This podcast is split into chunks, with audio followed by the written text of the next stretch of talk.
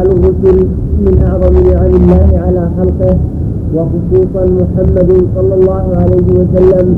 كما قال تعالى لقد من الله على المؤمنين إذ بعث فيهم رسولا من أنفسهم يتلو عليهم آياته ويزكيهم ويعلمهم الكتاب والحكمة. أنا لا أدري بأن إنما كان الأمر محمد أعظم. عليه الصلاة والسلام. رسالته عامة وفيها من التيسير والتسجيل والتحقيق ما فيها أي عمومها وتفصيلها وتيسيرها صارت أعظم نعمة وأكثر نعمة. لأن الله جعله رحمة للعالمين. وما أرسلناك إلا رحمة للعالمين. لأن كل رسول يبعث في قوم خاصة. فبعث الله محمدا صلى الله عليه وجعل شريعته كاملة أكمل الشرائع وجعلها منتظمة لمصالح العباد. المعاش والمعاد أريد فيها نهي والجهل من جهل لكنها رسالة عامة ومنها الرحمة والإحسان وتنزيل العباد في دنياهم وفي أخراهم. وتنزيههم إلى أسباب النجاة فيما يتعلق بحياتهم الله وفيما يتعلق بما بينهم من الحقوق والمعاملات وغير ذلك مفهومها الإنصاف والعدالة وإيمان الناس بذلك ومنعهم من الجور والظلم وجعلهم موافية ما كان على أحد إلا بالتقوى. بما غير ذلك فتنة فيه سعادة المجتمع ونجاته وصلاحه ووقوف كل فرد وجماعة عند الحد الذي قدره وقال تعالى وما أرسلناك رحمة وما أرسلناك إلا رحمة للعالمين. قوله وإنه خاتم الأنبياء. دل في القول الثاني وأن القول الثاني ولعله أظهر وأبين أن الرسول هو المستقل ليس بتابع لشريعة قبله. هذا أخص بالرسول أخص بالرسالة كلمة اليهود وصالح. وموسى. وإبراهيم ومحمد عليه الصلاة والسلام. وهؤلاء مستقلين أخص في الرسالة ويسمى الأنبياء هم أنبياء كل من هو نبي ورسول أيضا ولكن إن كان مستقيما هو أخص في الرسالة وإن كان تابعا لشريعة فهو أخص في النبوة. كان بين بني إسرائيل. فإنهم تابعون لشريعة التوراة. وإن جاء بعضهم في بعض بشريعة عيسى الإنجيل ولكنه جاء مقررا آمنا بها حاكما بها ما عدا ما نسخ منها من أشياء الله الله عز وجل بما جاء في الكتاب أما الذي جاء مستقلا ولا تابعا للتوراة ولا تابعا للإنجيل وجاء برسالة مستقلة هو تشريع خاص وأحكام خاصة قد توافق بعض ما في التوراة وقد لا توافق ومما وافق فيه التوراة قول جل وعلا قصة عنه فيها عن المثل النفس وعن العلم العبد ويكون في التوراة وجاء القرآن موافقة في ذلك. وأن خاصة في النفس والعلم والتحول والتحسين إلى الله جل وعلا كما في التوراة ما في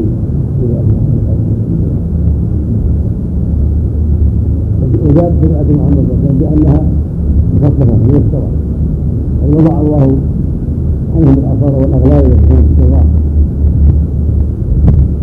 وجعلها عامة للعرب والعجم وليست خاصة بني إسرائيل بل عامة القرآن العجم الجن العيد والحاضرة والبادية والجذور والإناث هذا هو الفرق بين الرسول والنبي ويؤيد هذا قوله سبحانه وما ارسلنا من قبلك من رسول ولا نبي على كلهم مرسلين الانبياء والرسول كلهم مرسلين وما ارسلنا من قبل من رسول ولا نبي ليكونن حلقه رسول وجعل رساله عامه الانبياء والمرسلين بين ان ان هناك نبيا وهناك رسولا فالنبي مرسل والرسول مرسل لكن كان هذا النبي مستقل مستقلا وهذا اخص به الرساله كان تابعا لرساله قبله وشريعه قبله هو اخص به النبوه وهذا القول الأول والقول الثاني ينسب إلى من؟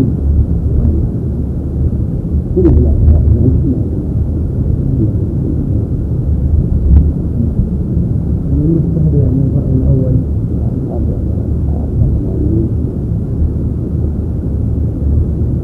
قوله وإنه خاتم الأنبياء قال تعالى ولكن رسول الله وخاتم النبيين وقال صلى الله عليه وسلم مثلي ومثل الأنبياء كمثل قطر خلفاء النبي جدا الكلام قطر قطر النبيين كان كعمر الرسالة كل عصر النبي وقد خاتم المسلمين عم جميع من يدعون الشرع وكان كل نبيا سواء السبيل أو كل رسولا سواء السبيل فقد محمد خاتمه وطلع النبي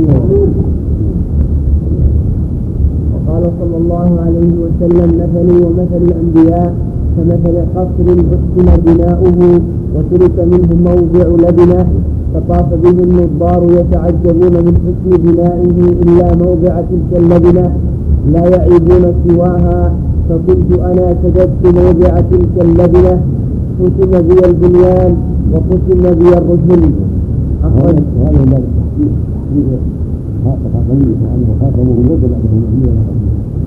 وأن الله قد أحسن كل شيء أحسن إلى عباده قبل محمد صلى الله عليه وسلم وبعده.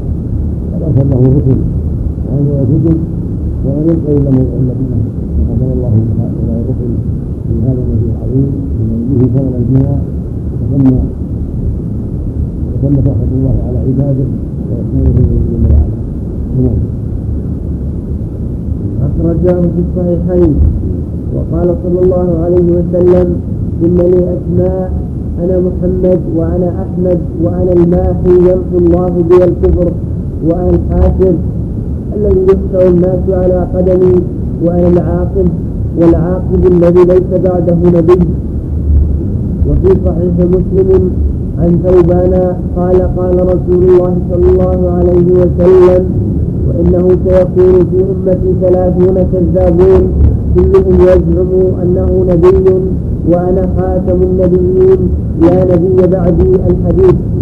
ولمسلم أن رسول الله صلى الله عليه وسلم قال فضلت على الأنبياء بشكر وأعطيت جوامع الكلم ونصرت بالرعب وأحلت لي الغنائم وجعلت لي الأرض مسجدا وطهورا وأرسلت إلى الخلق كافة وختم بي النبيون. قوله وإمام مستقيم صلى الله عليه وسلم ألف وإمام الأتقياء صلى الله عليه وسلم الإمام الذي يؤتم به أي يقتدون به والنبي صلى الله عليه وسلم إنما بعث للاقتداء به لقوله تعالى إن قل إن كنتم تحبون الله فاتبعوني يحببكم الله وكل من اتبعه واقتدى به فهو من الأتقياء. قوله وسيد المرسلين.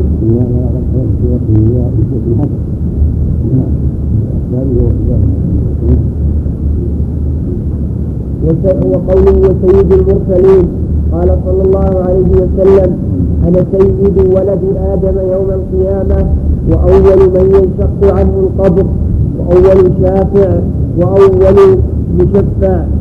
رواه مسلم وفي أول الحديث الشفاعة. هذا دلالة على أن الله هو الأول يوم القيامة.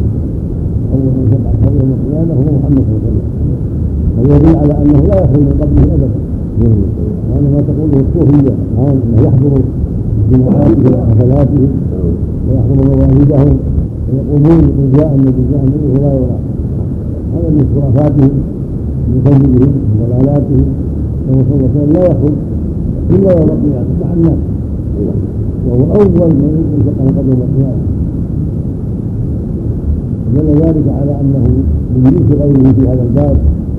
مع الأموات حتى يبعث الله بهم يوم القيامة ويكون أولهم عليه الصلاة والسلام هذا من ذكر قوله كتاب قوله جل وعلا ثم إنكم بعد الله ميتون ثم إنكم يوم القيامة بعد جعل بعثهم يوم القيامة لا قبله دعوى هؤلاء الذين الذين أن أنه يحيون صلاتهم واجتماعاتهم ويضرها قولهم باطل لا أساس له على رجل العلم لا سبيل إلى الحق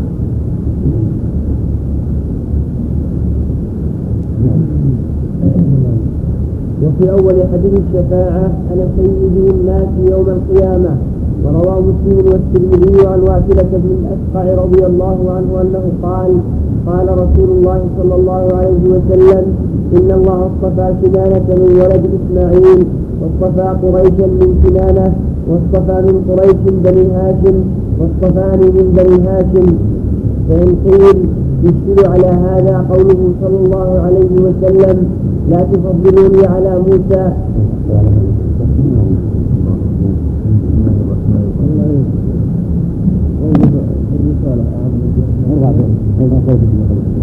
قوله في الرسالة عن جهة نفسها وأخص من جهة أهلها. عن جهة نفسها تشمل الأمرين. تشمل بعده إلى الناس ولها إليه إنسان. والقوة أخف لأنها وحي الله بالشر فقط ما فيها أمر له بإبلاغ الناس على هذا التعليم. فصارت الرسالة فيها أمران. الوحي والأمر بالسبب. النبوة فيها إلا أمر واحد وهو الوحي هذا ما نقول الرسالة أعم من نفسه ولكن أخف بجهة أهلها الحمد لله رب العالمين صلى الله وسلم على نبينا محمد وعلى آله وصحبه أجمعين. قال المؤلف رحمه الله تعالى فإن قيل يشكل على هذا قوله صلى الله عليه وسلم لا تفضلوني على موسى فإن الناس يصعقون يوم القيامة فأكون أول من يفيق فأجد موسى باطشا بساق العرش فلا أدري هل أفاق قبلي أو كان ممن استثنى الله. خرجاه في الصحيحين؟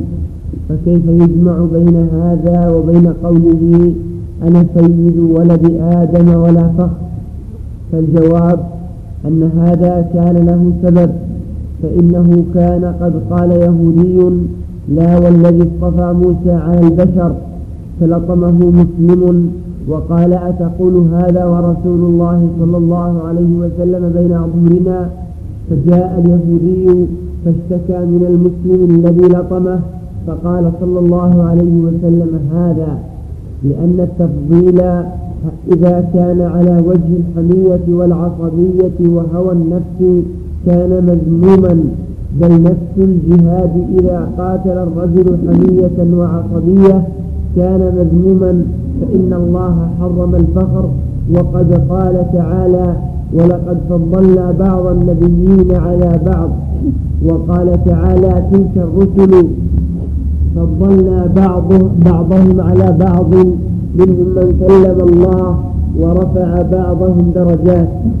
فعلم أن المذموم إنما هو التفضيل على وجه الفخر أو على وجه الانتقاص بالمفضول وعلى هذا يحمل أيضا قوله صلى الله عليه وسلم لا تفضلوا بين الأنبياء إن كان ثابتا فإنه فإن هذا قد روي في نفس حديث موسى وهو في البخاري وغيره لكن بعض الناس يقول إن فيه علة بخلاف حديث موسى فإنه صحيح لا علة فيه باتفاقهم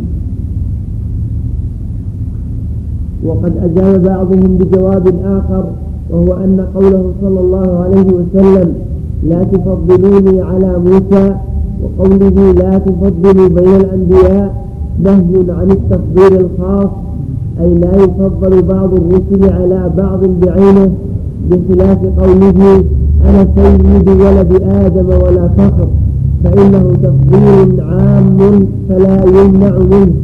وهذا كما لو قيل فلان أفضل أهل البلد لا ينصب على أفرادهم بخلاف ما لو قيل لأحدهم فلان أفضل منه. ثم إني رأيت الطحاوي رحمه الله قد أجاب بهذا الجواب في شرح معاني الآثار. وأما ما يروى أن النبي صلى الله عليه وسلم الجواب الآخر قال عليه الصلاة والسلام هذا من باب التواضع. ومن باب سد باب النزاع والخصام والتفضيل بغير الطرق الشرعية. وأراد بهذا سد باب النزاع والخصام والتفضيل الذي يغني إلى التعصب والحمية كما في الجواب الأول. وفيه أيضا تواضع منه عليه الصلاة والسلام لئلا يقع الناس في غلو الغلوم يفرض بين الأنبياء؟ لا تفضلون على موسى. في الحديث الآخر لما قيل يا خير بنيه ذاك إبراهيم؟ الحديث الرابع لا ينبغي للعبد أن يقول أنا خير من يونس بمكه هذه هذه كلها من باب التواضع من باب التحذير من الحق من بعض الأنبياء أو التنقص بعض الأنبياء والايهام على ذلك فأراد بهذا كد الجواب عليه الصلاة والسلام وان يكون التقديم على على النصوص فقط. مقطوع النصوص ما جاء فيه النصوص وجب الأخذ به وما لا فلا. فلا يفضل الأنبياء إلا بنص واضح تفضيل فلان على فلان وإلا التفضيل مجرد التعصب أو الهوى أو الحمية أو ما أشبه ذلك هذا هو الممنوع.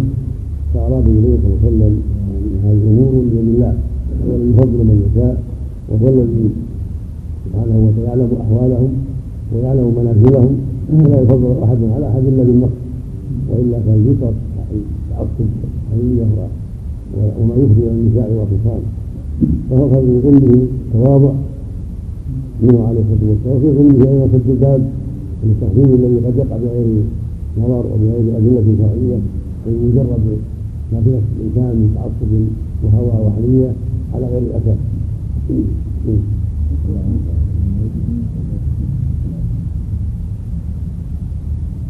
يعني قد وضع يده عليه في واحد في اخر ولا أبي قبل أن يوجد بطاقة الصور التي في الدنيا نعم.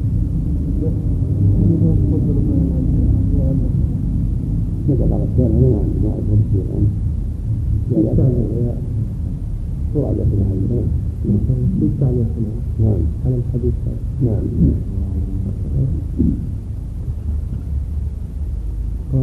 لا تفضل بين الأنبياء صحيح وهو من رواية من رواية وهو رواية من حديث أبي هريرة المتقدم من طريق عبد الرحمن الأعرج عنه قال بينما يهودي يعرض سلعة له أعطي بها شيئا كرهه أو لم يرضه قال والذي لا والذي اصطفى موسى عليه السلام على البشر فسمعه رجل من الأنصار فلطم وجهه قال تقول والذي اصطفى موسى عليه السلام على البشر ورسول الله صلى الله عليه وسلم بين أظهرنا قال فذهب اليهودي إلى رسول الله صلى الله عليه وسلم فقال يا أبا القاسم إن لي ذمة وعهدا وقال فلان لطم وجهي فقال صلى الله عليه وسلم لم لطمت وجهه؟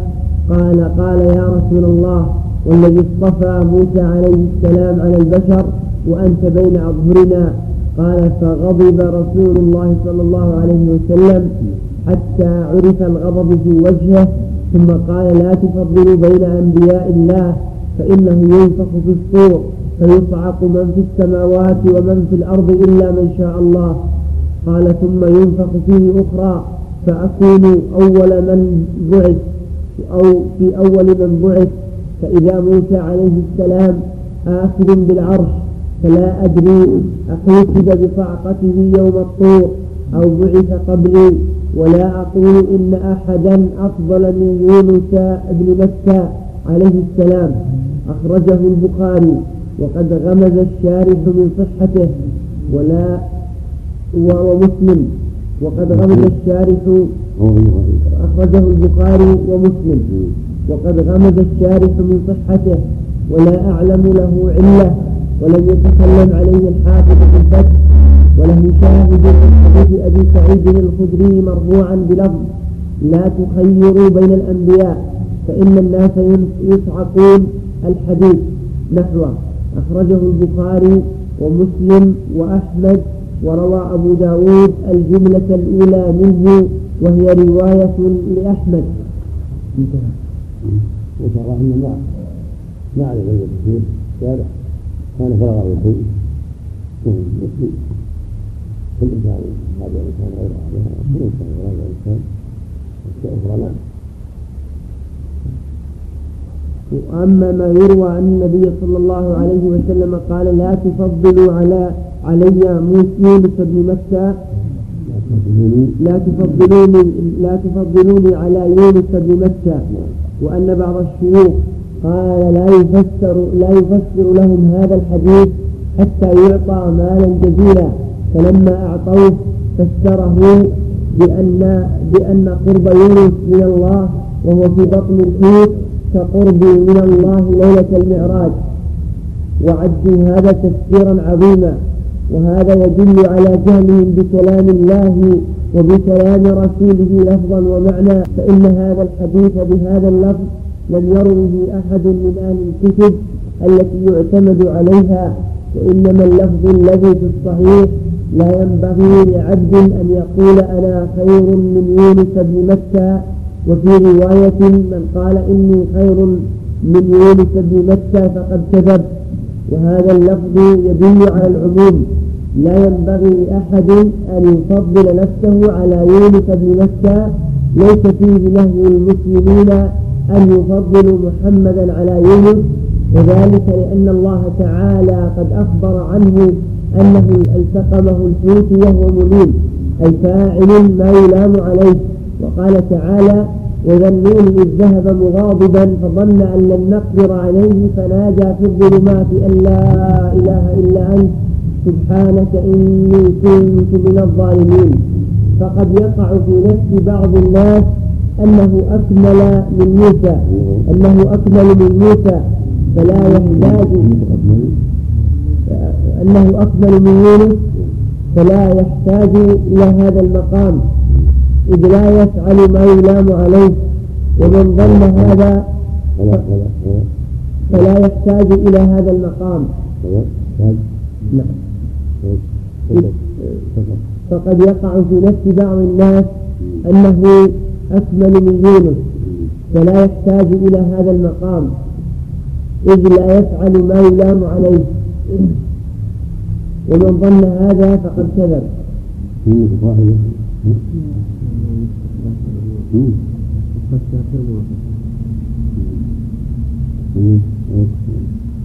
فقد يقع في نفس بعض الناس أنه أكمل من يونس فلا يحتاج إلى هذا المقام.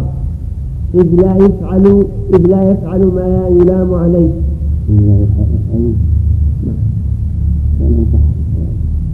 قد يظن بعض الناس انه الرجل لأنه لا يفعل ما يلام عليه لأنه مستقيم ما فعل فيه يلام عليه فيقع في نفسه انه خير من نفسه فالذي قطع هذا قال ما ينبغي لعبد أي عبد أن يقول أنا خير من نفسه ولو كان يوسف قد فعل ما فعل حصل به المغاضبه وصار به ملوما لكنه نبي كريم له أعمال أخرى له صالحات ودعوات عظيمة فمن في الاساس والرسل من عباد الله.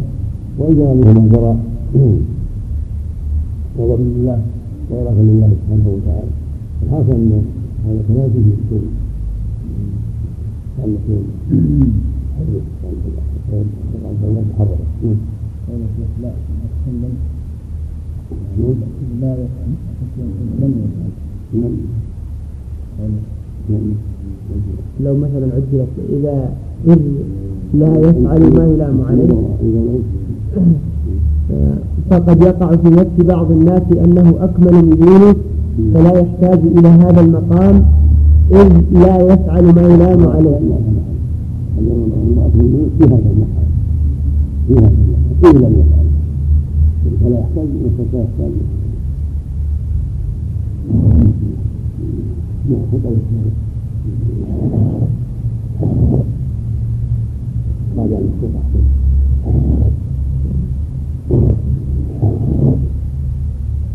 ظن هذا فقد كذب.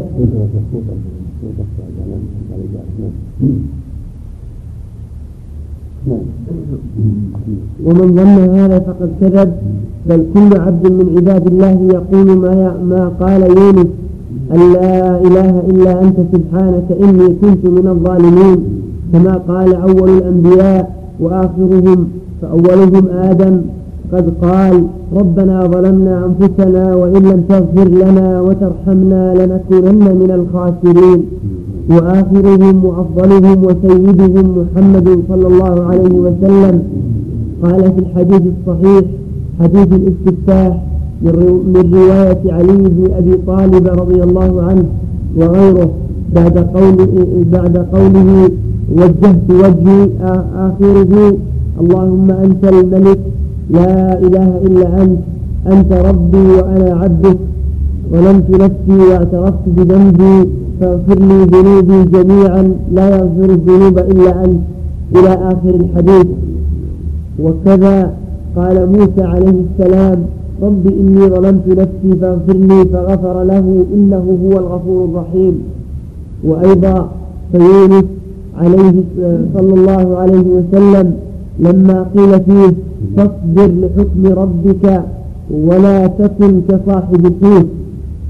فنهى فنهي نبينا صلى الله عليه وسلم عن التشبه به وأمره بالتشبه بالتشبه بأولي العزم حيث قيل له فاصبر كما صبر أولو العزم من الرسل فقد يقول من يقول أنا خير من يونس للأفضل أن يفخر على من دونه فكيف إذا لم يكن أفضل؟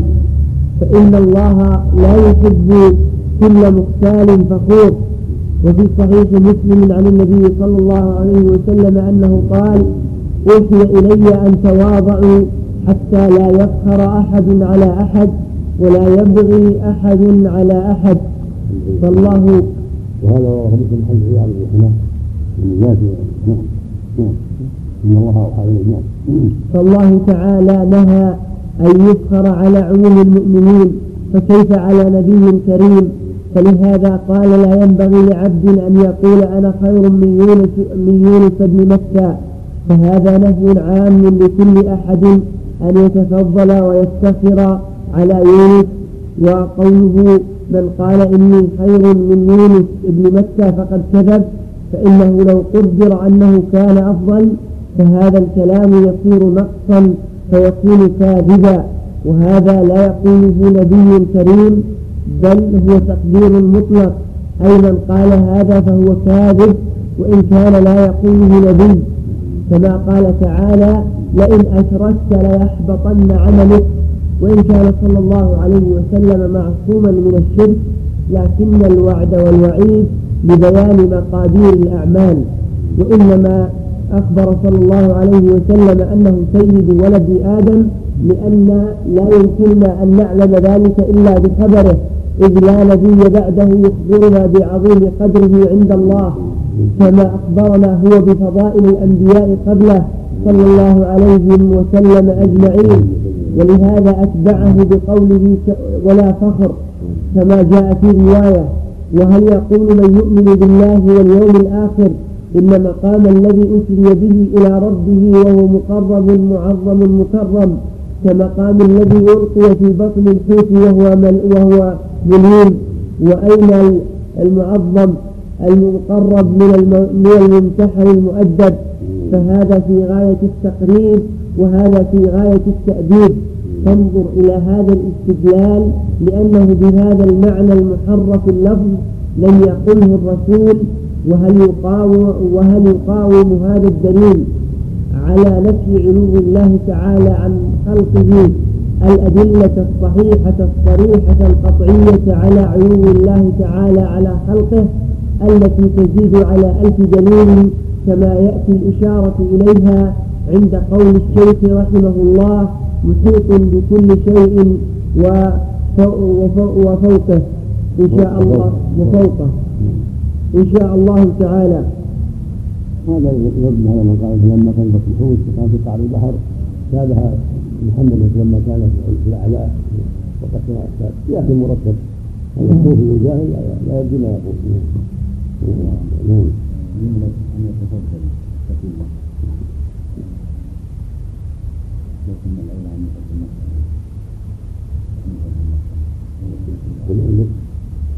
يتفضل ما عنده له لا يتكلم نهي عام لكل ان يفضل ويتخذ عليه يقول قوله من قال كل ما فهذا نهي عام لكل أحد أن يفضل أن يتفضل ويتخذ لعل لعل لعل التجاوز بفضل من فضل نفسه أو غيره ان كان كان يتفضل ولا يقع في مقامه. ولا أن يفضل أو يفضل نفسه. نعم مناسبة الكلام على العلوم. مناسبة الكلام على العلوم. هل يقاوم هذا الدليل الأدلة التي تدل على علوم الله؟ مقصود الإيهام لما كان في قعر البحر. أسفل لأن هذا نوع قرب من الله من جهة السفل كما أن لصعد إلى السماء وصار فوق السماء والسفل نحن نجي العلوم. هذا الصوفي السوري عليه أعطيتهم ما كذا وكذا أخرجتهم ويصير سر السنة كان يقول في قاع البحر كان هي فوق يسجد هي فوق من قاعدة السماوات وهذا فيه يعني نوع إنكار العلوم يعني نوع إنكار العلم وأن الكفر أيضا كذلك نعم. الله كما يصاب العلم يفهم الكفر نعم. هذا جهل أو جهل واضح نعم. قوله وحبيب رب العالمين. بسم الله الرحمن الرحيم الحمد لله رب العالمين وصلى الله وسلم على نبينا محمد وعلى آله وصحبه أجمعين.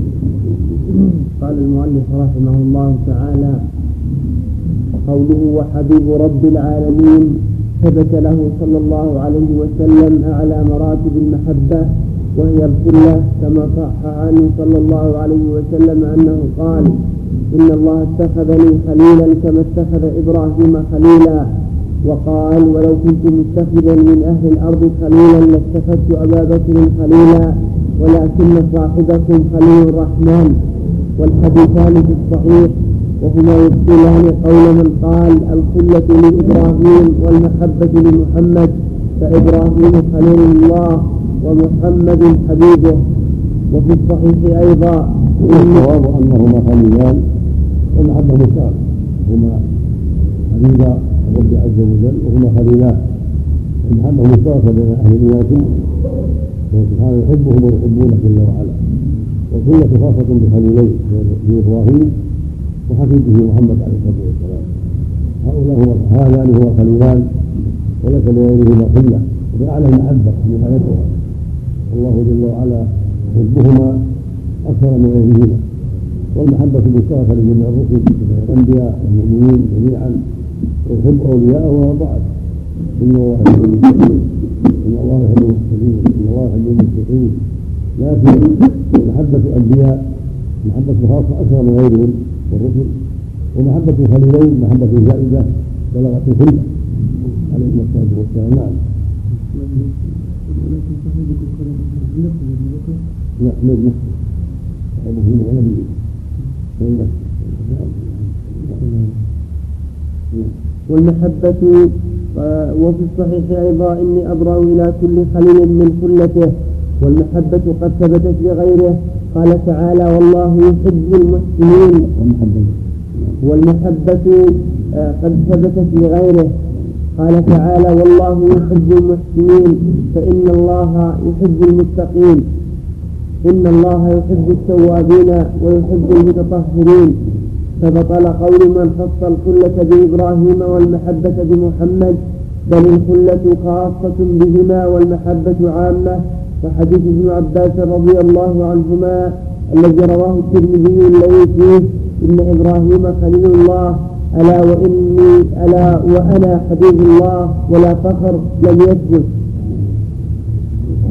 والمحبة نعم.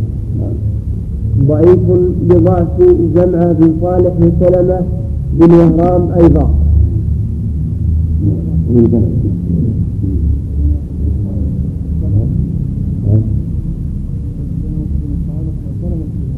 لا لا لا هذا لا نعم. كلام عن الإحرام بالإحرام والمحبة مراتب أولها وهران بالواو. أولها وآخره ميم وهران أولها نعم. نعم. نعم. كلام بعضهم بعضا نعم. والمحبة مراتب أولها العلاقة وهي تعلق القلب بالمحبوب والثانية الإرادة وهي ميل القلب إلى محبوبه وطلبه له. الثالث الثالثة الصبابة وهي انصباب القلب إليه بحيث لا يملكه صاحبه كانصباب الماء في الحدود الرابعة الغرام وهي الحب اللازم للقلب ومنه الغريم لملازمته. ومنه إن عذابها كان غراما. الخامسة المودة والود وهي صفو المحبة وخالص وخالصها ولبها قال تعالى سيجعل لهم الرحمن ودا. السادسة الشغف وهي وصول المحبة إلى شغاف القلب. السابعة العشق وهو الحب المفرط الذي يخاف على صاحبه منه. ولكنه لا ولكن لا يوصف به الرب تعالى ولا العبد في محبته ربه وإن كان قد أطلقه بعضهم واختلف في سبب المنع فقيل عدم التوحيد وقيل غير ذلك. ولعل امتناع إطلاقه أن العشق محبة مع شهوة. الثامنة التين التتيم التتيم وهو بمعنى التعبد. أو العشق في هذا الأمر الأمر الأول عدم ورود النفوس في محبة الله لعباده وفي محبته الله سبحانه وتعالى. والأمر الثاني ما أثر أن العشق الغالب يكون مع شهوة شهوة الرجل المرأة والمرأة للرجل الجنسية المعروفة فلا تدعو الله سبحانه وتعالى. ولهذا لا يقع عتق الله ولا عن الله وإنما قال يحبهم ويحبونه سبحانه وتعالى. ويأتي يحبهم ويحبونه. فالتقويم يحبهم الله ويغفر لكم ذنوبكم نعم. هذه مراتب معروفة عند العرب. نعم. مراتب المحبة عند العرب معروفة. وعند غيرهم بلغتهم نعم. نعم نعم. هذا الكلام. نعم. سلمة بن وهران. بالراء اليمامي. صدوق من السادسة الترمذي وابن ماجه.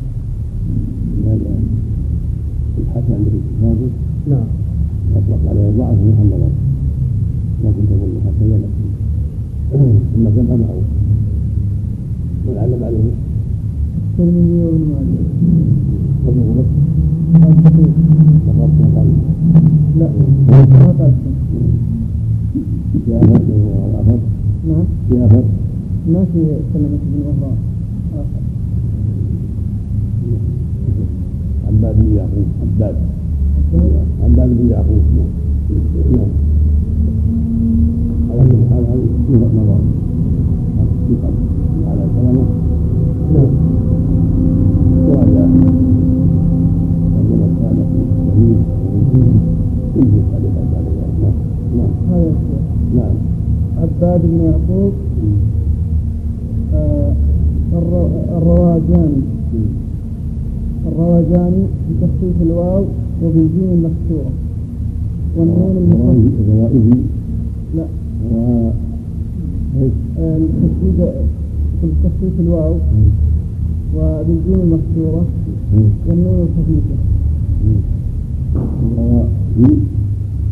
الرواجين الرواجل الرواجين يعني نعم. الرواجين نعم. أبو سعيد الكوفي صدوق رافضي صدوق. رافضي. حديثه في البخاري آه، مقرون. بالغ ابن حبان فقال يستحق الترك من العاشرة ما تسعة خمسين البخاري والترمذي وابن ماجه.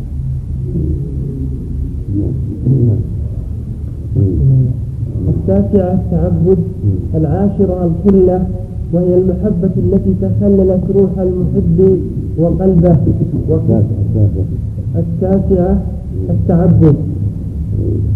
يعبد يعني الصاحب محبوبا يقول كان تدعو الله لي عبدها كما يعود احب اسمائي يعني لزوم والتذلل لها غير محبوب والإصرار به والخضوع له وهذا لا يليق إلا بالله سبحانه وتعالى. فهو هو مستحق ان يعبد ويذلل الذل كامل ولهذا قال النبي رحمه الله وعباد الرحمن غاية حبه مع ذل عابده ومقربان غاية حب لله مع كمال ذل لله. هذا هو العبادة الحقيقية. خاضع عن ذل وخضوع ومحبة. في في أداء الأوامر. إذا أدى الأوامر. وترك النواهي إلا عن غاية الحب مع غاية الذل هذا كمال العباد التعبد لا يليق الا بالله سبحانه وتعالى. ولكن الشعراء أو الكتاب يطلقون هذا على أنفسهم. نعم. نعم. من حديث الصحيح ليس عبد الدينار ليس عبد الدينار لأنه ذل له وانقاد له ويرضى له ويغضب له وصار عبدا له نسال الله السلامه نعم. العاشرة الخلة وهي المحبة التي تحللت روح المحب وقلبه وقيل في ترتيبها غير ذلك. وهذا الترتيب تقريب حسن لا يعرف مثله إلا بالتأمل في معانيه واعلم أن وصف الله تعالى بالمحبة والخلة هو كما يليق بجلال الله تعالى وعظمته كسائر صفاته تعالى وإنما يوصف الله تعالى من هذه الأنواع بالإرادة والود والمحبة والخلة حسب ما ورد النص. وقد اختلف في تحديد المحبة على أقوال نحو ثلاثين قولا ولا بحد المحبة بحد أوضح منها فالحدود لا تزيدها إلا خفاء. وهذه واضحة العبد غيره لكن الوجه الذي حبه لله فوق كل شيء. هذا يكون حبا متضمنا للخضوع له والذل له وطاعة أوامره وترك نواهيه وتخصيصه بالعبادة سبحانه وتعالى. فأحب حبيب وأولى حبيب وأحق حبيب بالطاعة والامتثال والقيام بالواجب والكف عما لا ينبغي هو الرب عز وجل. فتعريفها لا يجدها إلا جهالة؟ ومعناها واضح. ولكن كسائر الصفات لا يعلم كيفية الحب لله وعباده إلا هو سبحانه وتعالى فليست صفاته مثل صفات خلقه وصفاته تليق به سبحانه وتناسبه ولا يشبه فيها خلقه جل وعلا. كاستوائه وسمعه وبصره وإرادته وعلمه وغير ذلك كلها صفات حق ثابتة لله جل وعلا. صفاته سبحانه لا تحصى قد جمع منها كتاب اسم في هي من وغيره وإن كان تعدادها مدرج كما هو المفهوم لكن المقصود أن لله أسماء كثيرة. معانيها ثابته سبحانه وتعالى مشتقه معانيها به جل وعلا لكن لا يعلم كيفيتها إلا سبحانه وتعالى. يعلم العلماء معانيها في اللغة العربية كما قال مالك رحمه الله الاستواء معلوم وفيه مجهول وقال معنى ذلك أبو سلمة وربيعه بن ابي عبد الرحمن المدني مالك ولكن نفس الكيفية لا يعلمها إلا سبحانه وتعالى. الاستواء معلوم والسمع معلوم والعلم معلوم والاراده معلومة والحب معلوم. وهكذا السمع والبصر هكذا الضحك وهكذا الرضا كلها صفات معلومة لكن كيفيه وقوعها من ربنا عز وجل لا يعلمه إلا سبحانه وتعالى. لا, لا يشبه بفرق كما قال عز وجل ولم يكن له كفر. ولا تضرب لله الأمثال. ليس به شيء وهو السميع البصير. وقد أشكل هذا المعنى على طوائف كثيرة من الجهمية والمعتزلة. ومن سلك مسلكهم تضلوا عن سواء السبيل وحرفوا هذه الأسماء ونفوا معانيها لله عز وجل وأثبت بعضهم أسماء مجردة وبعضهم نفى الأسماء والصفات جميعا فضل وأضل. وقوم تناقضوا فأثبتوا بعضا ونفوا بعضا وأول الغالب من الأشاعرة أما أهل السنة والجماعة فوفقهم الله للحق الذي جاء به رسوله محمد عليه الصلاة والسلام فأثبتوا ما أثبته الله نفسه وأثبته له رسوله عليه الصلاة والسلام من الأسماء والصفات على وجه لائق بالله عز وجل. وقالوا إن معانيها معلومة وأنها لائقة بالله وأنها حقيقة ثابتة ليست مجازا ولكن كيفيتها وكنهها ليس إلينا ولا هذا إلى الله سبحانه وتعالى. والذي يعلم كيفيتها وكنها جل وعلا. وإنما نعلم بيت المعنى وأن الحب غير الكراهة نعلم هذا من لغة العرب. ونعلم أن الرضا غير الغضب ونعلم أن السمع والبصر غيران ليس شيئا واحدا. ونعلم أن الكلام غير المحبة. المحبة غير الكلام غير السمع والبصر. والكسب معلومة الله خاطب الناس بما يعرفون. وكلمهم بما يعقلون. ولكن روى عنهم الكيفية. ولم يخبرهم بتوفيق سبحانه وتعالى. قال العباد ان يسلموا لله سبحانه وتعالى ما أخبرهم به وما روى عنه. ولا يخوضوا فيما لا يعلمون. وكفاهم بهذا علما وكفاهم بهذا أدبا وكفاهم بهذا استقامه ولهذا لما خاب قوم في هذا الباب ظنوا ما بين محرف معطل مؤول وما بين غال مشبه لله بخلقه ومشبه ولكن على السنة والجماعة هم الأمة حقيقه هم الأمة الوسط. هداهم الله لخير الأمور والحق في جميع الابواب وصاروا وسطا بين أهل الضلالات وبين الأطراف المنحرفة. والحمد لله. نعم. وهذه الأشياء الواضحة لا تحتاج إلى تحديد كالماء والهواء والتراب والجوع ونحو ذلك. قوله وكل طائفة أخرى قد يشتبه أمرهم وهم مفوضة قد يظن بعض الناس أن هذا هو الشرع وهو غلط. مفوضة معناه أنهم قالوا يفوضوا معاني لا نجي في المعنى لا نعرف الكراهة في المحبة ولا غير المحبة ولا نعرف معنى السمع ولا معنى البصر ما نعرف يفوض هذا إلى الله. هذا جهل كبير. حتى روي عن أحمد وغيره ومن شر من المؤول لأنهم اعتقدوا أن الله خاطب الناس وكلمهم بشيء لا يعرفون يعقلونه ولا يفهمونه. وكيف يعقل أن يكون معنى أن الله خير بصير لا يعلم ولا يقل ولا يفهم. إن الله غفور رحيم إن الله جواد كريم. كيف هذا لا يقوله من يعقل ويفهم. الله سبحانه خاطب الناس بصفات تعلم وتعقل ويرى بها. وعظمته سبحانه وتعالى وانه ساق العباده فالتفضيل باطل. وليس يعني وليس في مهوره السنة والجماعة يؤمنون بالمعاني ويعقلون أن لها معاني تليق بالله وأنها حق ولكنها ليست من صفات المخلوقين ولا معاني المخلوقين. بل أعلى واكمل وأعظم فالله سميع والعبد سميع والله بصير والعبد بصير لكن سمع الله غير سمع المخلوق وبصره غير بصره بينهما ما لا يخفى من الفرق والفرق سمع الله لا لا يداني ولا يقارب. سمع المخلوقين وهكذا بصره هكذا علمه هكذا جوده وكرمه هكذا علوه فوق جميع خلقه إلى غير ذلك. وصفاته سبحانه لها الكمال المطلق هو تليق بالله وصفات المخلوقين لها النقص. وهذه الأشياء الواضحة لا تحتاج إلى تحديد كالماء والهواء والتراب والجوع ونحو ذلك.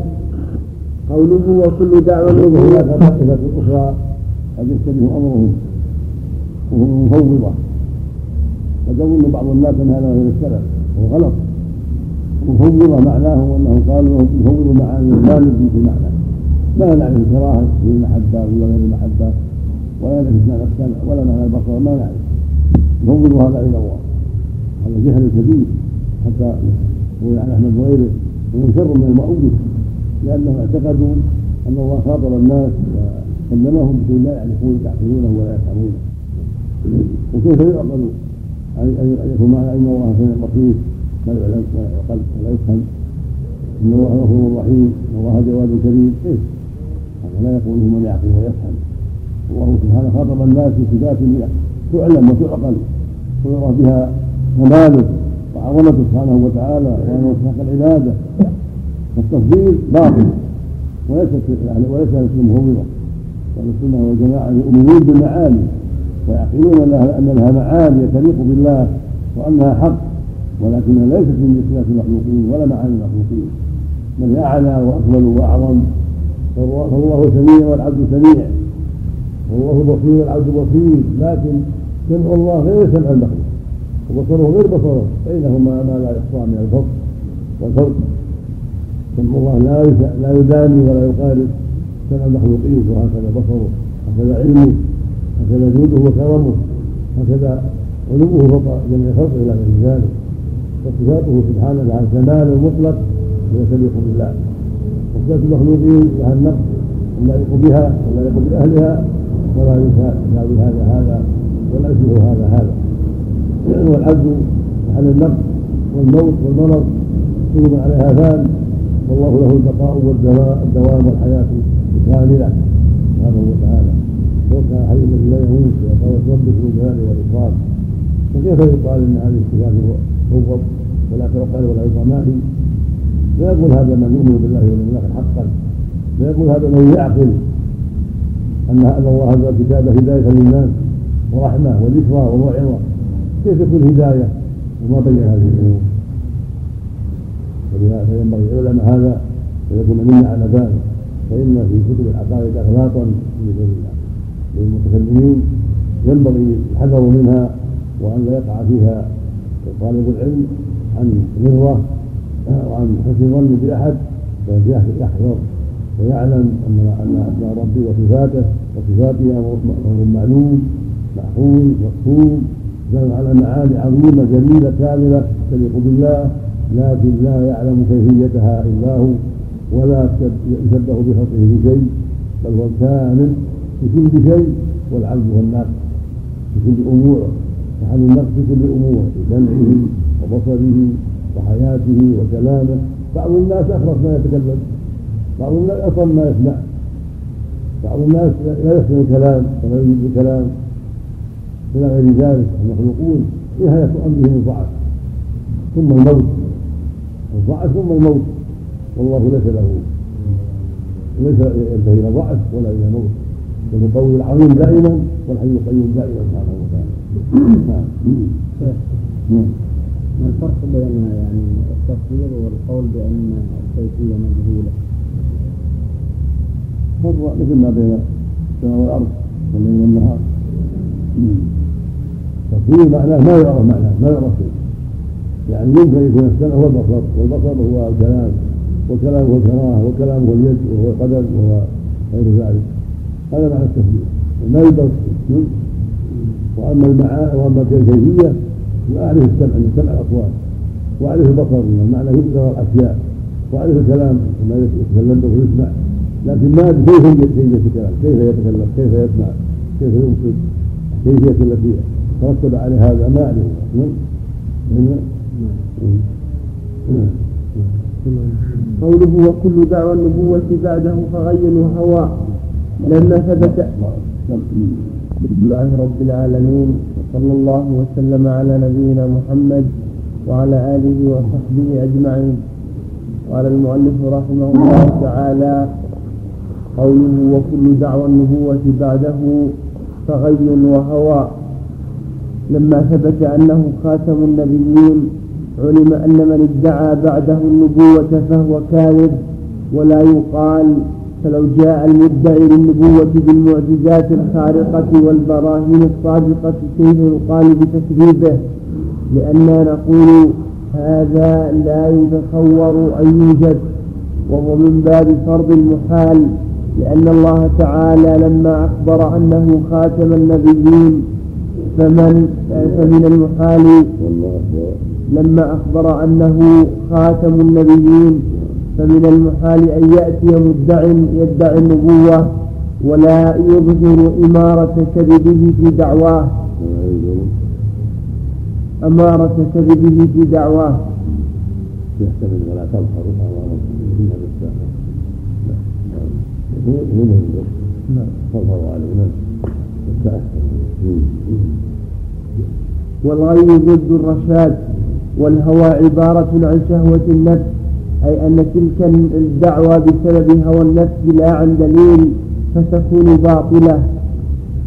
قوله فإن الله فإن الله سبحانه وتعالى يقيم على كل شيء دليلا وبرهانا. ولما خلق في علمه وحكمته أن هذا الخلق يحتاج إلى رسالة ويحتاج إلى تعريف بحقه سبحانه بعث الرسل وانزل الكتب في قامت الحجة وقطع المعذره وقام الدلائل والبراهين على ذلك. حتى يصدق الناس ويعملوا بمقتضى ما جاءت به الرسل. فلما بين سبحانه أنه خاتم المسلمين أن محمد خاتم المسلمين فإنه سبحانه وتعالى لا يقيم على دعوى ويدعي النبوه بعده ما يصدقها. لأنه حكيم عليم جل وعلا.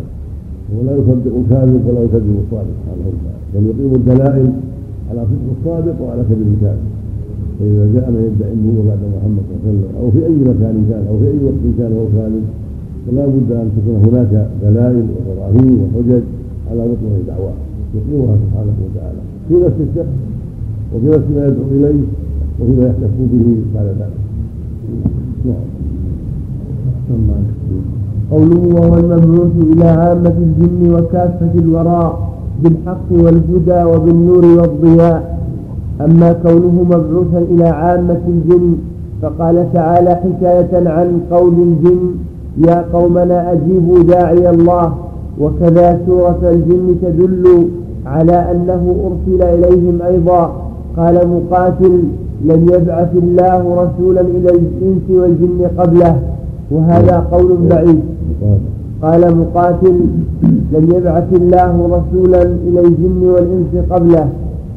وهذا قول بعيد فقد قال تعالى يا وهو قول على الله بغير علم قول على الله بغير علم سبحانه وتعالى خلق الجن ليعبدوه وفي حاجة إلى بيان كما أن الإنس حاجة إلى بيان. نعم. الله أكبر. فقد قال تعالى يا معشر الجن والإنس ألم يأتكم رسل منكم؟ والرسل من الإنس فقط وليس من الجن رسول. كذا قال مجاهد وغيره من السلف والخلف. وقال ابن عباس رضي الله عنهما الرسل من بني آدم ومن الجن نذر. وظاهر قوله تعالى حكاية عن الجن. لأن الله قال وما أرسلنا من قبلك وما أرسلنا من قبل إلا بلسانه وما أرسلنا من قبل إلا رجالا نوحي إليه. وعند الإطلاق الأخلاق لا تظهر من أهل القرى. وعند الإطلاق ظاهره الإنس. وهو الإطلاق الإنس. لكن قد رسول منهم. يقتضي تقوية من قال إن فيهم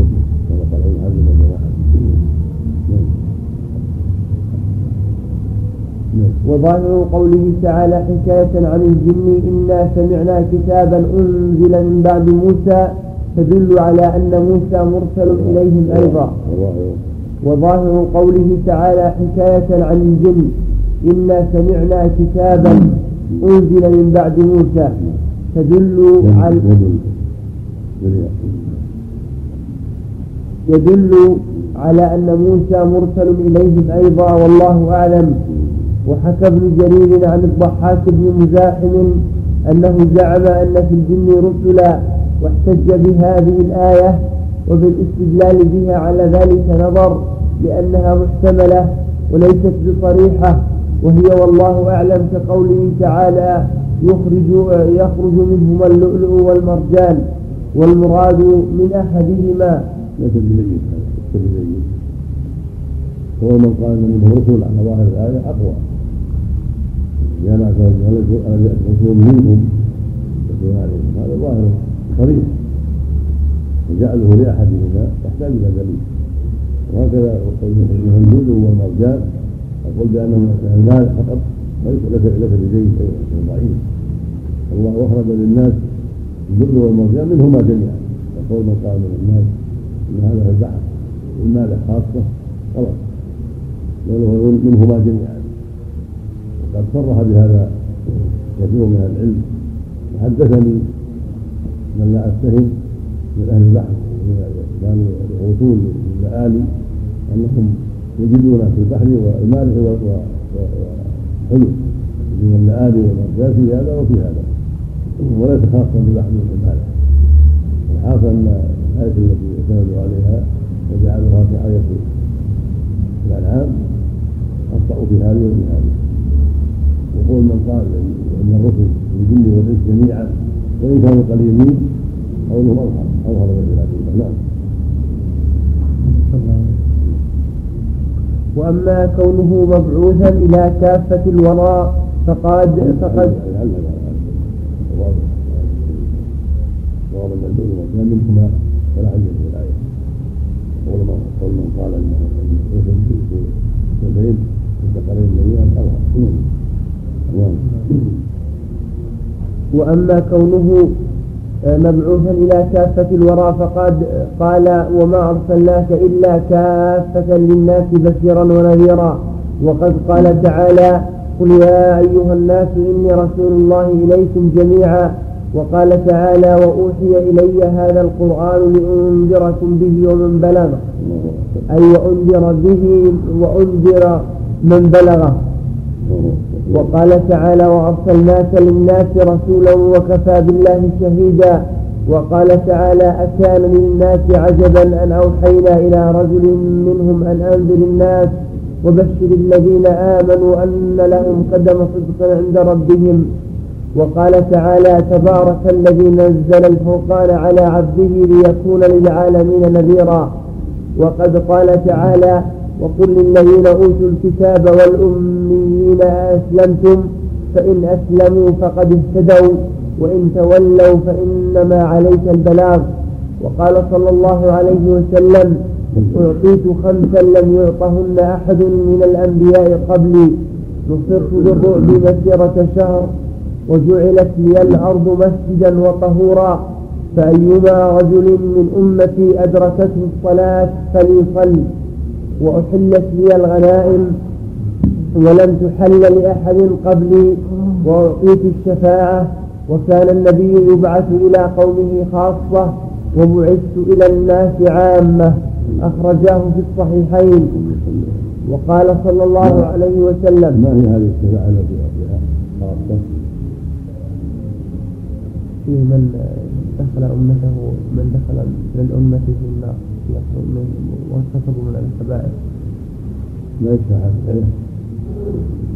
يشفع غيره من دخل النار الشفاعة الخاصة هذه التي في يعني في الأم في في الموقف عندما يصل يعني. نعم العلماء. نعم. من مقام محمود أو ضمن في الموقف كلهم نعم. هذا يخافكم به نعم. في غيرها في شفاعة في طالب. ما يخصه هو. شفاعة في أبي طالب. لا أحد ولا شيء. نعم. يدخل الجنة أيضا. ثلاث شفاعات ثلاث خصوص شفاعة العمة وشفاعة يدخل الجنة يدخل الجنة الجنة. وشفاعة في أبي طالب خاصة وهو بأبي طالب. نعم هذا؟ نعم. والباقي التركة نعم. يعني من دخل النار لا يدخل ومن دخل يخرج نعم. لا هو الملائكة والمؤمنين نعم الأطهار كذا في كان في جهة الثواب نعم. نعم. وقال صلى الله عليه وسلم لا يسمع بي رجل من رجل من هذه الأمة يهودي ولا نصراني ثم لا يؤمن بي إلا دخل النار. رواه مسلم. وكونه صلى الله عليه وسلم مبعوثا إلى الناس كافة معلوم من دين الإسلام بالضرورة. وأما قول بعض النصارى إنه رسول إلى العرب خاصة فظاهر البطلان. فإنهم لما صدقوا بالرسالة لزمهم تصديقه لزمه لزمهم تصديقه في كل ما يخبر به. وقد قال إن واضح. من صدقه في أنه رسول. ولو إلى العرب لزمه يصدق في كل شيء. لأن الرسول لا يكذب إذا اعترف بأنه رسول. ولو إلى الأميين ولو العرب لزمه أن يصدقه في كل شيء. ولكن غالب اليهود والنصارى الجحد وعدم الإيمان بالنبوة جميعا. وإنهم أقل وأقر منهم بأنه رسول العرب والأميين هذا يلزمه أن يصدقه في كل شيء. وأن يعترف برسالته العامة يصدق عليه جميعا. لأنه لما أعترف بأنه رسول لزمه أن يصدقه في كل شيء. نعم. وقد قال إنه رسول إلى الناس عامة والرسول لا يكذب فلزم تصديقه حتما. فقد أرسل رسله وبعث كتبه في أقطار الأرض إلى كسرى وقيصر والنجاشي والمقوقس وسائر ملوك الأطراف يدعو إلى الإسلام. وقوله وكافة الورى في جر كافة نظر. فإنهم قالوا لم تستعمل كافة في كلام العرب إلا حالا. واختلفوا في إعرابها في قوله تعالى وما أرسلناك إلا كافة للناس على ثلاثة أقوال. أحدها أنها حال من الكاف في أرسلناك وهي اسم فاعل والتاء فيها للمبالغة أي إلا كافا للناس عن الباطل. وقيل هي مصدر كف فهي بمعنى كفا أي إلا أن تكف الناس كفا. ووقوع المصدر حالا كثير. الثاني أنها حال من الناس واعترض بأن حال المجرور لا يتقدم إليه عليه عند الجمهور وأجيب بأنه قد جاء عن العرب كثيرا فوجب قبوله وهو اختيار ابن مالك رحمه الله. وهذا هو الأظهر والثالث هذا هو الأظهر وما أرسلناك إلا كافة. للناس معنى وما أرسلناك إلا للناس كافة إلا للناس جميعا. لا يأتي أخرى قل يا أيها الناس رسول الله جميعا. نعم وهو اختيار ابن مالك رحمه الله أي وما أرسلناك إلا للناس كافة. الثالث أنها صفة لمصدر محذوف أي رسالة كافة. واعترض بما تقدم أنها لم تستعمل إلا حالا. وقوله بالحق والهدى وبالنور والضياء هذا هذه أوصاف ما جاء به رسول الله صلى الله عليه وسلم. من الدين والشرع المؤيد بالبراهين الباهرة من القرآن وسائر الأدلة والضياء أكمل من النور. قال تعالى هو الذي جعل الشمس ضياء والقمر نورا. قوله وإن القرآن كلام الله.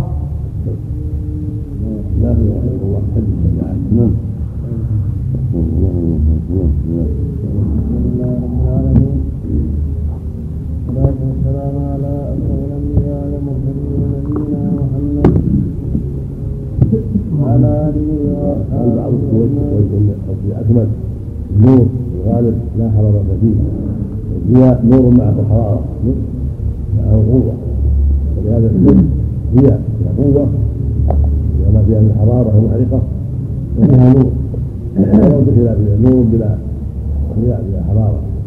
والقرآن العظيم الشريعة فيها نور وفيه حرارة. إقامة التوحيد ورفع المجرمين.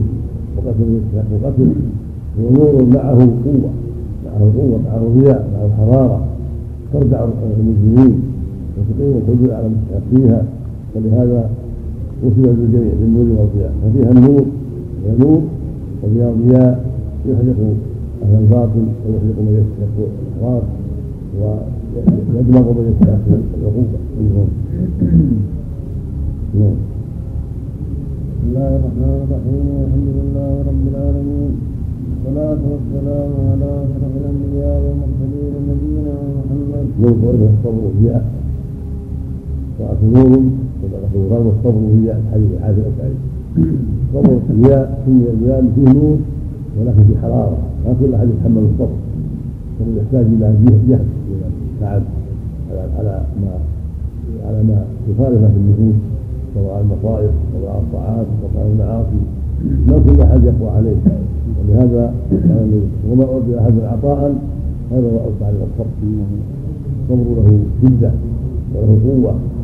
فلهذا ليس كل واحد يتحمله. ولهذا تجد أكثر النفوس ليس عندها تحمل. وتميل إلى الباطل ومتابعه الهوى فيما نعم صلى الله وسلم على نبينا محمد وعلى آله وصحبه أجمعين.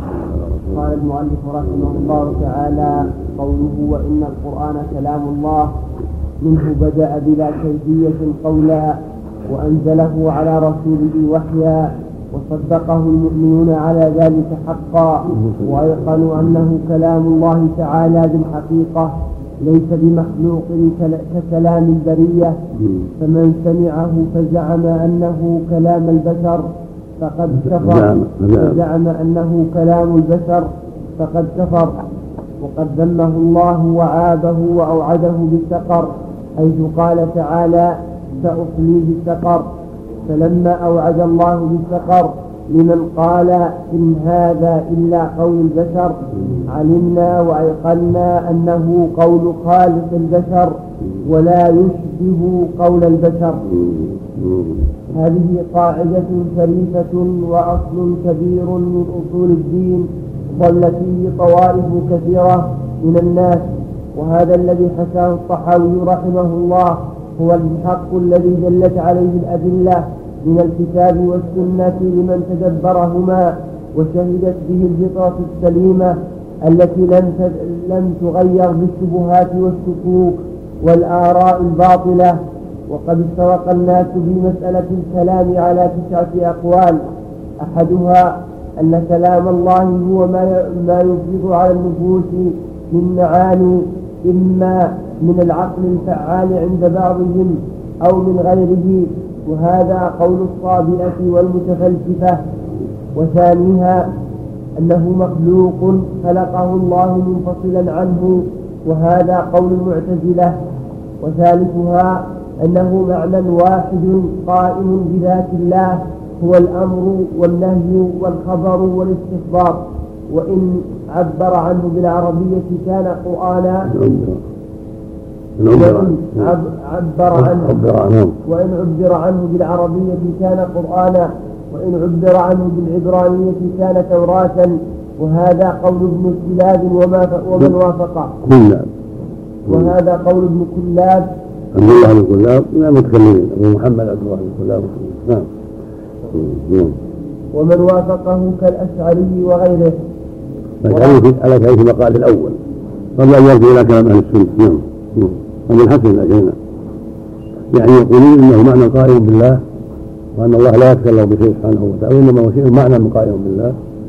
فإن عبر عنه من طريق الرسل بالعربية صار قرآنا وإن عبر عنه بالعبرانية صار توراة وإن عبر عنه بالسريانية صار إنجيلا وإن عبر عنه بلغة داوود كان زبورا وهكذا. هذا من أفضل الباطل وأضل نعم. فإن فإن القرآن هو كلام الله منزل غير مخلوق. سمعه جبرائيل من الله عز وجل وسمعه محمد من جبرائيل وألقاه الأمة عليه الصلاة والسلام. والله يتكلم إذا شاء بالقرآن وغير القرآن. تكلم ويتكلم إذا شاء سبحانه وتعالى. وليس في كلامه نقص ولا عيب ولا مشابهة لكلام البشر. بل كذاته ذاته سبحانه لا تصف الذوات وهي قائمة بنفسها مصرفة في الأكوان مدبر الأكوان بذاته جل وعلا. ولا تصف ذاته ذوات المخلوقات. هكذا كلامه سمعه وبصره. وهذا من صفاته. كلها حق. ما يشبه فيها صفة البشر. ولكن يؤتى الناس بجهلهم وضلالهم وقلة بصيرتهم. يؤتون من عجزتهم وقلة البصيرة وقلة العلم. وإلا فالرب عز وجل من كماله ومن صفات كماله ومن أسباب استحقاقه للعبادة ومن ومن أدلة أنه رب العالمين كونه يتكلم. وقد عاب الله الأصنام لأنها لا تتكلم عاب الله الأصنام آلهة المشركين من الأصنام والكواكب وأشباه ذلك لأنها لا تتكلم لا ترجعهم قولا ولا تملكهم مرة ولا فعابها بهذا هذه كونها لا تنطق ولا تتكلم. ولكن أهل الشرك وأهل الباطل وأهل البدع في ضلالة وعامة نعم. ورابعها أنه حروف وأصوات أزلية مجتمعة في الأزل وهذا قول طائفة من أهل الكلام ومن أهل الحديث. وهذا باطل أيضا. نعم. نعم. وخامسها هذا كلام لا يستقل بنفسه كلام كلام لا يستقل لا بد له من متكلم حروف ومعنى مستقلة هذا هو مأخوذ نعم يعني مجتمعة هذا لا يعقل مو شيء ما نقول كل متكلم ولا حرف ولا معنى إلا صاحب معنى هذا هذا يتكلمون عن عن عالم آخر لا يعقلون. نعم. الله سماه كلاما وإن أحد في استغفاره حتى يسمع كلام الله. يريدون أن يبدلوا كلام الله سبحانه وتعالى. نعم. الله نعم. نعم. نعم. نعم. وخامسها أنه حروف وأصوات لكن تكلم الله بها بعد أن لم يكن متكلما وهذا قول الكرامية وغيرهم. وسادسها أن كلامه يرجع إلى ما يثبته من علمه وإرادته القائم بذاته وهذا يقوله صاحب المعتبر ويميل إليه الرازي في المطالب العالية. وهذا باطل أيضا. كلها باطلة كلها باطلة. ما عدا قولا واحدا وقول أهل السنة والجماعة وهو ما جاءت به الرسل ولا جاءت به الكتب وأنه كلام الله وأنه يتكلم إذا شاء وأنه كلم رسوله كلم من شاء من رسله منهم كلم الله وأنه أنزل عليه الكتب التي تكلم بها سبحانه وتعالى وأنه يكلم الناس يوم القيامة ويكلم أهل الجنة وكلم آدم سابقا هو سبحانه وتعالى كلم موسى أيضا. وكلم محمدا صلى الله عليه وسلم حين فرض عليه الصلاه والسلام هذا حق. فينبغي ألا تنكر هذه الاقوال الا بالرد والإبطال والتشنيع على قائلها نعم. وسابعها أن كلامه يتضمن معنى قائما بذاته هو ما خلقه الله في غيره وهذا قول أبي منصور الناتوريدي الناتوريدي وثامنها أنه مشترك بين المعنى القائم بين المعنى القديم القائم بالذات وبين ما يخلقه في غيره من الأصوات وهذا قول أبي المعالي ومن تبعه وتاسعها أنه تعالى لم يزل متكلما إذا شاء ومتى شاء وكيف شاء وهو يتكلم به بصوت يسمع وأن نوع الكلام قديم وإن لم يكن الصوت المعين قديما وهذا المأثور عن أئمة الحديث والسنة. وقول الشيخ رحمه الله وهذا هو الحق. أن أن الكلام قديم الله تكلم به والقرآن من كلامه وهكذا التوراة من كلامه وهكذا ما يكون يوم القيامة. حين يقول لآدم أخرج بعد النار. من كلامه. وكذا ما يقول الجنة يا أهل الجنة هل إلى آخره. وهكذا كل ما يقع. الجنة. حين قال يقول لاهل النار اخسأوا فيها ولا تكلمون كله من كلام سبحانه وتعالى. نعم. الله أكبر. نعم. وقول الشيخ رحمه الله وإن القرآن كلام الله إن بكسر الهمزة العقل على قوله إن الله واحد لا شريك له. نقول نقول إن الله واحد ونقول إن القرآن كلام الله. نعم. لأن بعد القول يكسر.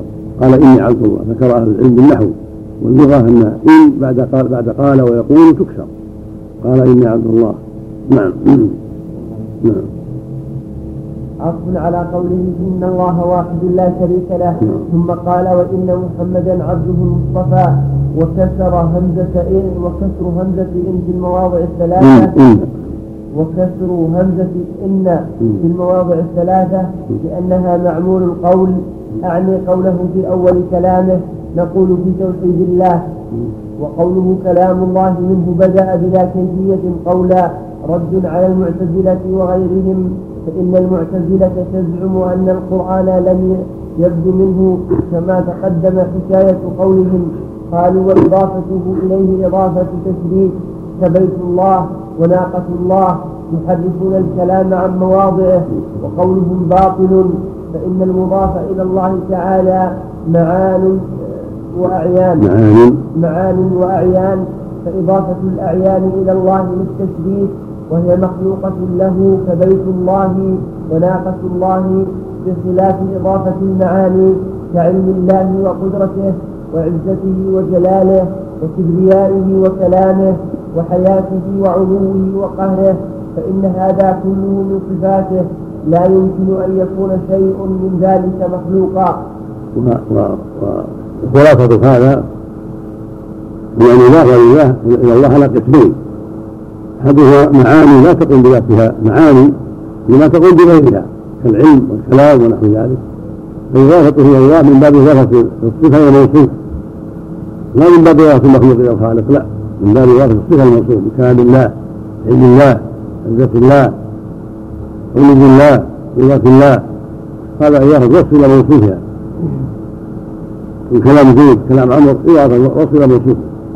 الثاني إضافة عين قائمة إلى الله مثل بيت الله الكعبة مثل رسول الله مثل ناقة الله. هذا إذا مخلوق إلى خالق. هذا تشبيه وتكريم مثل في عيسى في عيسى إنه روح الله. إنما تشريف وإضافة مخلوق إلى خالق. فالأعيان إذا وجدت إلى الله فمن باب إضافة المخلوق إلى خالق. وإذا كان في كبيت الله وناقة الله فهذا من باب التشبيه من باب التشبيه وإذا كانت غير ذلك من باب يخلق له مثل أرض الله سماء الله. الأرض التي خلقها الله والسماء الذي خلقه الله سبحانه وتعالى. ويقال في الخمس لأن المال مال الله. ويقال في الكعبة على سبيل التشريف بيت الله. فإذا مخلوق إلى خالق على سبيل التشريف والتكريم. وهكذا ناقة الله في ناقة صالح. نعم.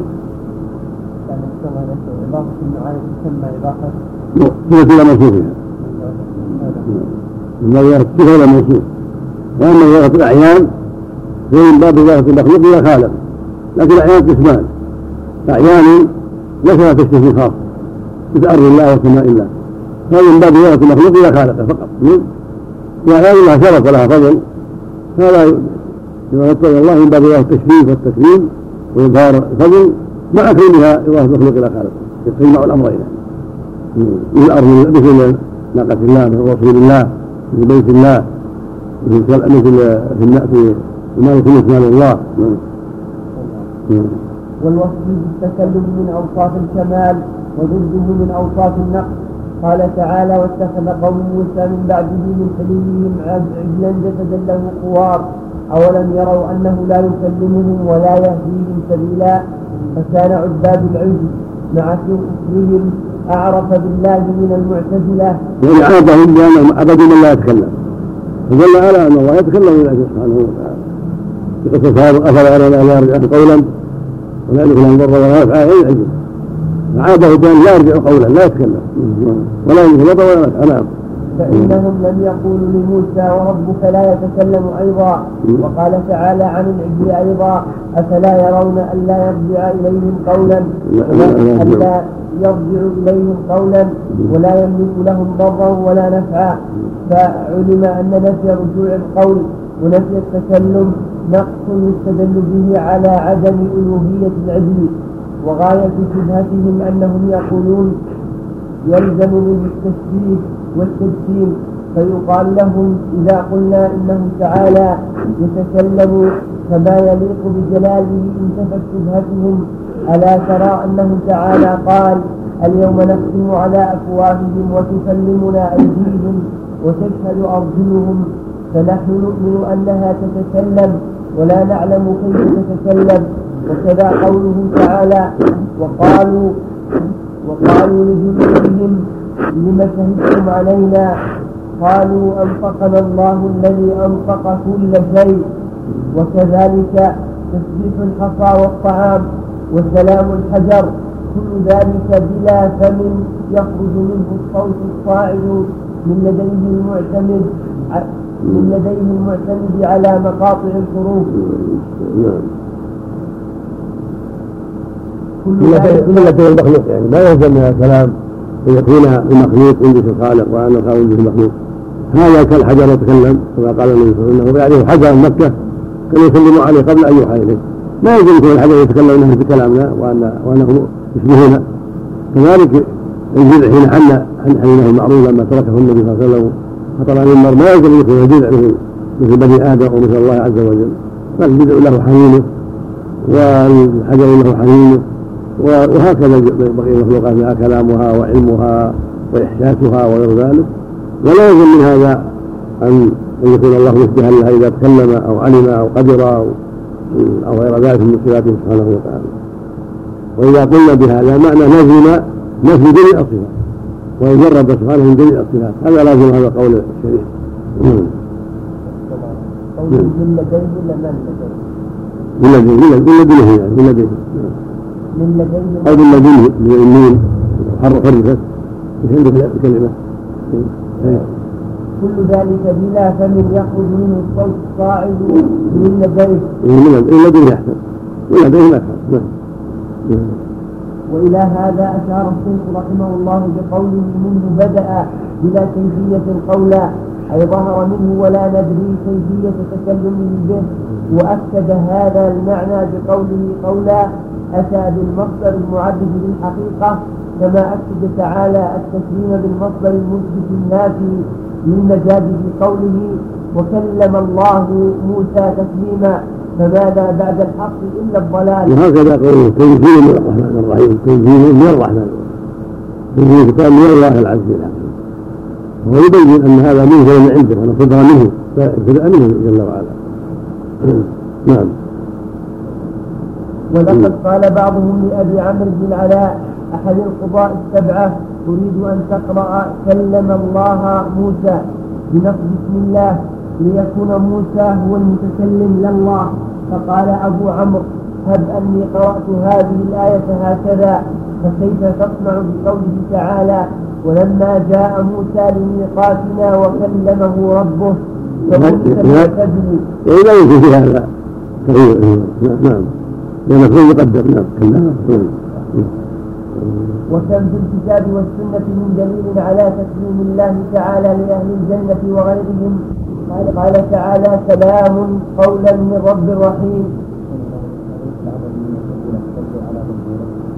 نعم. شبه عليهم. شبه عليهم. أو يشبه عليهم. قد يكون بعضهم عاند التشريك في الإسلام قد يكون بعضهم ملحد. يعرف أنه مبطل ولكن أراد التشريك بعضهم يلبس عليه. الله المستعان هذا يشير بهذا ينصح بهذا لاعتقاد الكافر. كيف يكلم؟ من لا يتكلم. حتى من لا يتكلم لا يكلم. وما جاءت ما تخاطب ما يقال لها ماذا عندك وماذا قلت وماذا تريد. ما يتكلم. فالذي فر منه؟ يكذب لو قرأ كلام الله عز وجل هل هو يعني جاهل حتى يكلم من لا يتكلم. نعم. مع أن قوله باطل. يكلمه الله سبحانه وتعالى. ولهذا أكد تكذيبا. ولما جاء موسى قال كلمه ربه. منهم من كلم الله. نعم. فعن جابر رضي الله عنه قال قال رسول الله صلى الله عليه وسلم بين أهل الجنه في نعيمهم انقطع لهم نور فرفعوا أبصارهم فإذا الرب جل جلاله قد أشرف عليهم من فوقهم فقال السلام عليكم يا أهل الجنة وهو قول الله تعالى سلام قولا من رب رحيم. فلا ولا يستحيته من قوله سلام وأعد لهم الكريم فلا يلتفتون إلى شيء مما هم فيه من النعيم. ما داموا ينظرون إليه حتى يحتجب عنهم وتبقى بركته ونوره. رواه ابن ماجة وغيره. ففي هذا الحديث إثبات صفة الكلام وإثبات الرؤية وإثبات العلو. وكيف ليس هذا المعنى في الصحيح وغيره ليس هذا المعنى وتقديمه إلى الجنة. حين يتحرى فيكم ما يرى بين الأرض على تجد وجوهنا يدخل الجنة على من النار. فيقول على أطيب أكثر من ذلك. قالوا ما هو إلا ربنا؟ قال أحب عليكم من الله فلا أسقط عليكم بعده أبدا. سبحانه وتعالى نعم. نعم. قال ضعيف أخرجه ابن ماجه وكذا أبو نعيم في الحلية وإسناده ضعيف كما قال الذهبي في العلو. فيه أبو عاصم العبداني واسمه عبد الله بن عبيد الله. قال الذهبي واهن عن الفضل الرقاشي وهو منكر الحديث كما في التقريب. ومنه يتبين أن قول الشيخ أحمد شاكر فيما يأتي إسناده جيد غير جيد. وأورده ابن الجوزي في الموضوعات من رواية ابن عدي. ثم قال موضوع الفضل رجل سوء وتعقبه السيوطي في اللآلئ بأن ابن ماجه أخرجه وهذا لا شيء وبأن ابن النجار أخرجه من حديث أبي هريرة نحوه وفيه سليمان بن أبي كريمة قال السيوطي قال ابن ابن عدي عامة أحاديثه مناكير ولم أرى للمتقدمين فيه كلاما. قلت وضعفه أبو حاتم كما في الجرح والتعديل قلت وهذا وإن كان ينفي أن يكون الرقاشي تفرد بالحديث فلا يرفع عنه الضعف والله أعلم. لكن يغني عن الحديث الصحيح لو لو أتى به المؤلف كفى. من الصحيحين الصحيحين من كلام الله في الجنة ما لا يحصى. نعم. وتكريم الله في الجنة ثابت ما إلها الطريق وتكريمه لآدم في الصحيحين يقول الله إلى آدم. وغير هذا مما يتعلق بكلامه سبحانه كثير جدا نعم. ففي هذا الحديث إثبات صفة الكلام وإثبات الرؤية وإثبات العلو وكيف يصح مع هذا أن يكون كلام الرب كله معنى واحدا. وقد قال تعالى إن الذين يشترون بعهد الله وأيمانهم ثمنا قليلا. أولئك لا خلاق لهم في الآخرة ولا يكلمهم الله ولا ينظر إليهم. فأهانهم بترك تسليمهم والمراد أنه لا يكلمهم تسليم تسليم وهو الصحيح. إذ قد أخبر في الآية الأخرى أنه يقول لهم في النار اخسأوا فيها ولا تكلمون. فلو كان كل ذكر فيها لا يكلمهم ولا ولا معنى كلاما فيه تكريم لهم ذكر لهم والكلام فيه شر عليهم وإنه يكلم الخلق كلهم كما جاء في الحديث الصحيح. الصحيحين ما منكم من أحد لا سيكلم ربه ليس بينه وبينه ترجمان الحديث.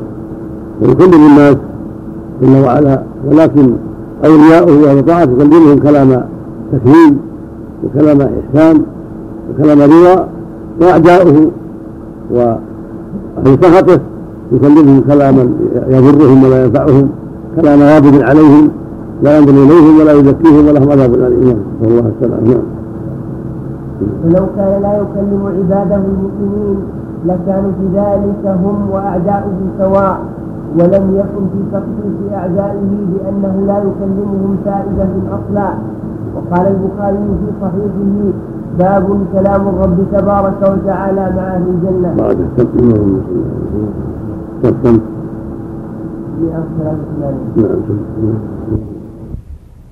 محمد وعلى آله وصحبه أجمعين. قال المؤلف رحمه الله تعالى وقال البخاري في صحيحه باب كلام الرب تبارك وتعالى مع أهل الجنة. وساق فيه عدة أحاديث. فأفضل نعيم أهل الجنة رؤية وجهه تبارك وتعالى وتسليمه لهم. فإنكار ذلك إنكار لروح الجنة وأعلى نعيمها وأفضله وأفضله إنكار. فإنكار ذلك إنكار لروح الجنة. نعم. وأعلى نعيمها وأفضله الذي ما طابت لأهلها إلا به. وأما استدلالهم بقوله تعالى الله خالق كل شيء والقرآن شيء فيكون داخلا في عموم كل فيكون مخلوقا فمن أعجب العجب.